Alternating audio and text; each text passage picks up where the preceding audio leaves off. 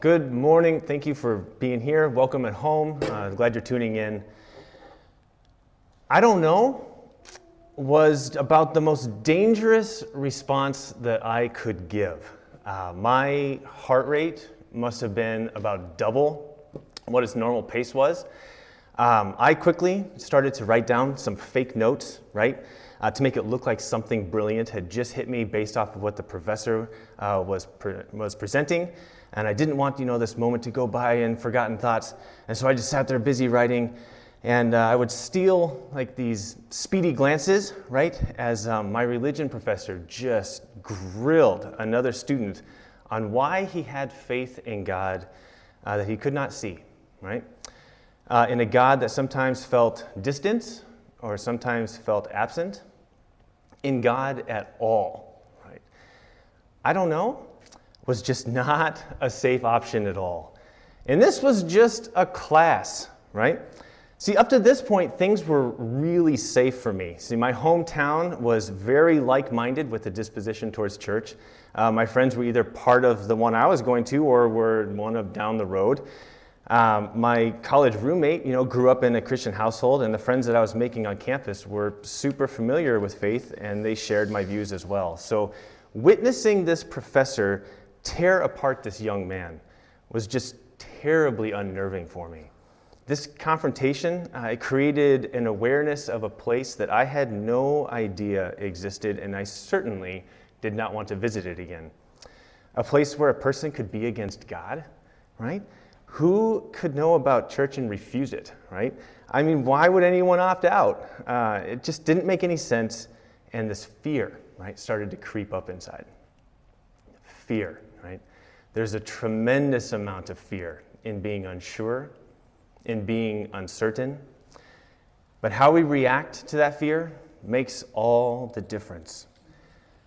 See, I wanted to make sure there was absolutely no way that I would end up in the hot seat like that other kid. Ever, right? So I blended in all the time, right? And just like in preschool, where I crafted these castle walls out of cardboard bricks, right? I uh, created these barriers around me, right, to help protect myself from ever having to answer I don't know. One of those barriers, right, was seminary. Yes, you know, I felt a genuine call to go. And yes, I believe that it worked out just as it was supposed to. But I also believe that it kept me safe from answering, I don't know. See, seminary provided an answer where other people could fill in the blank for what it meant for me to be there. See, questions like, so what are your plans after college? Or do you have anything lined up for either like an internship or something? See, I had no idea what I even wanted to do, right? Let alone a next step in a direction towards that goal. That unknowing generated more fear, and seminary allowed me to provide an answer, all while not having to give an answer. Safe for now. But then grades, you know, they started to slip. And the camouflage of being a new student or being in a new school or even just saying, yeah, I'm going to seminary, it was no longer enough right, to keep me safe. I still had no idea what the goal was for me being there. I had no idea what I really wanted to do and no clue how to find out. Fear flared up, bigger this time, right? Like it did every time that it returned. So I started working, you know, at the rescue mission, and this worked just like the Answer Seminary uh, did for any questions about why we were in Denver at all, right?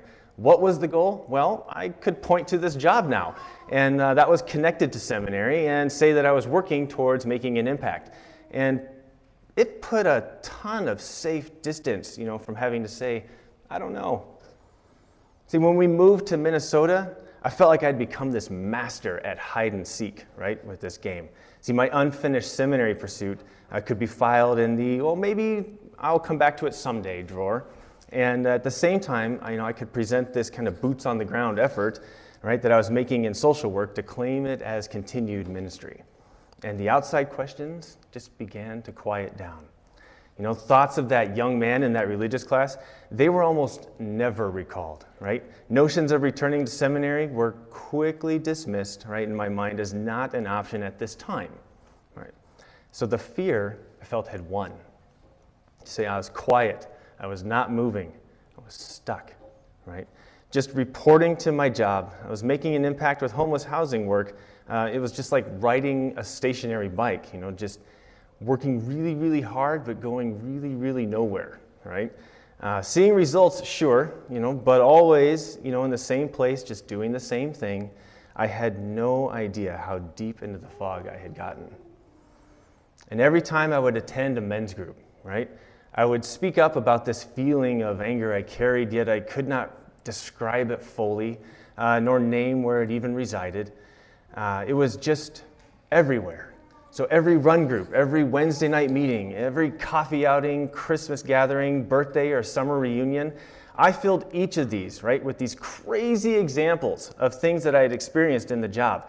And all of it to prevent any questions of where my only answer could be, I don't know. See, fear does this, right? It makes it, you know, so we do not grow, right? So we don't flourish, it keeps us feeling alone, and it generated a feeling of being abandoned, right, for me.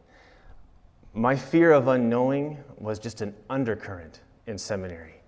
That fear of unknowing was an undercurrent in my social work tenure. My fear with unknowing gave me a false sense of safety in circles where the very idea was to be vulnerable and open. And then we saw COVID hit, right? And an election year near its due date, and the unknowing is just surging, right?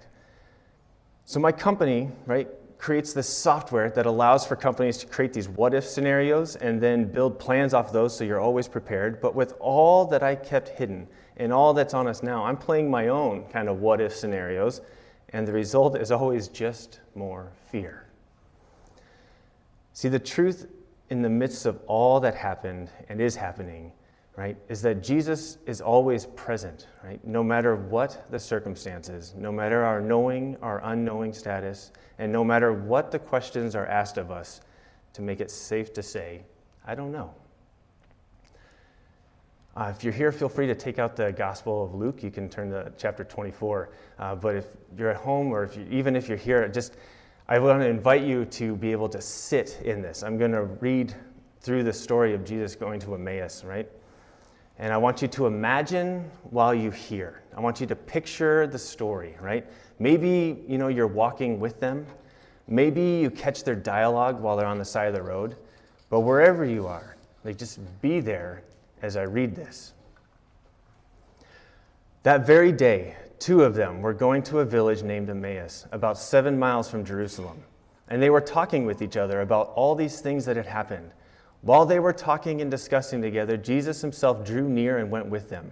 But their eyes were kept from recognizing him. And he said to them, What is this conversation that you're holding with each other, with each other as you walk? And they stood still, looking sad. Then one of them, named Cleopas, answered, Are you the only visitor to Jerusalem who does not know the things that have happened there in these days? And he said to them, What things? And they said to him, Concerning Jesus of Nazareth, a man who was prophet, mighty in deed and word before God and all the people, and how our chief priests and rulers delivered him up to be condemned to death and crucified him.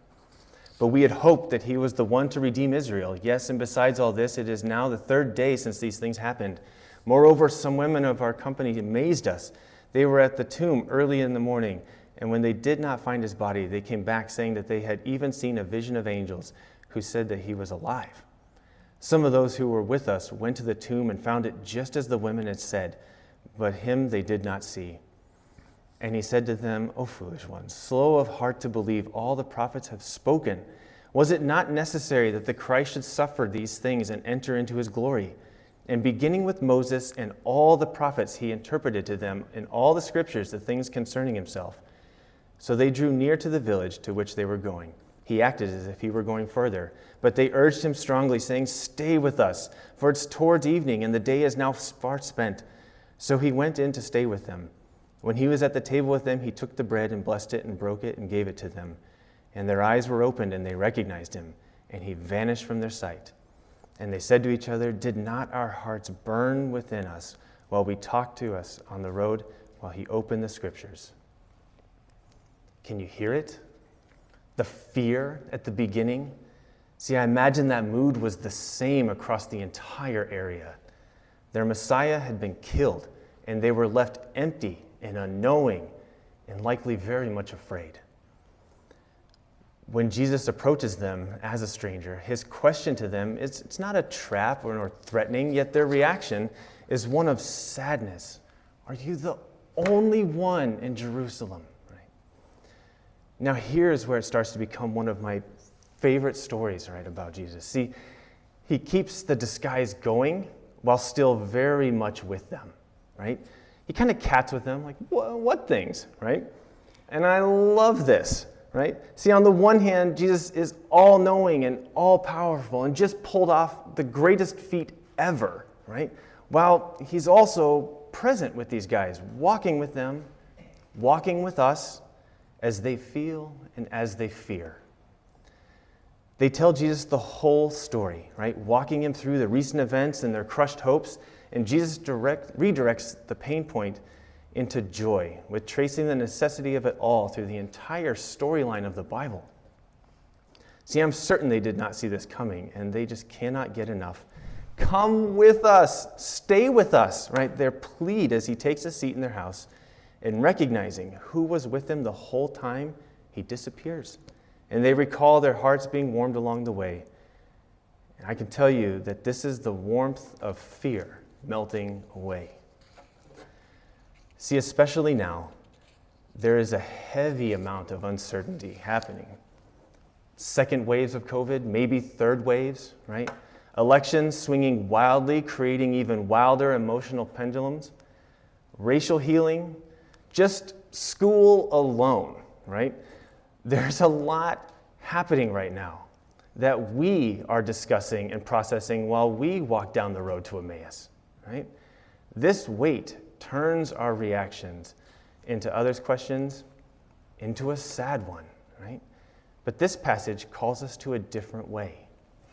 See, time with Jesus melted away this fear. Recognizing that their state of unknowing was okay allowed them to hear Jesus and be ignited inside. See, seminary used to speak about church being like a group of coals, and that when someone had kind of drifted away for a while and got back to it, their coal was kind of reignited inside. See, our, um, our glow is a peace that only comes from God. It's a peace that surpasses circumstances, right? It allows for any event to take place and for any circumstantial result to happen, and as the reaction is never hopeless, alone, or afraid. So spend some time with Jesus. Even if you do not recognize him, you'll feel it. Read with him, pray with him, serve with him, you know. Lead, teach, compute, correct, compose, right? Do all those things with the presence of Jesus in mind and in heart and feel the ember, right, start to glow. But why? Why do this at all? Because when I humble myself and spend time with Jesus, I'm reminded of who I am and who I am not. We are reminded of the undercurrent, right, that carried the time along while those two men walked with Jesus. And I'm reminded that God is all knowing and all powerful, and that my fear of how an election might turn out is no match, right, for the love that God carries for everyone. See, it means that I can look back at that college professor and no longer be scared of his questions. It means I can see the value I gained from attending seminary, even if I never finish it, ever. It means knowing that I made a difference for every single homeless person that I came in contact with over 10 years, no matter where my career path has ended up. Because throughout everything, Jesus is walking beside us because we too carry the fears of fallout, of fears of sickness, fears of results not uh, being what we hoped they would. And while those fears are real, his question to us is what things? It's comforting at points, uh, as it points to him kind of being in control. So, no matter the results, Jesus is present and knowing. Melted away are the fears of what if. And when we face tough questions, like when will this get better? When will there be peace and justice and safety? We can say with assurance and of being fearless, I don't know. Thanks.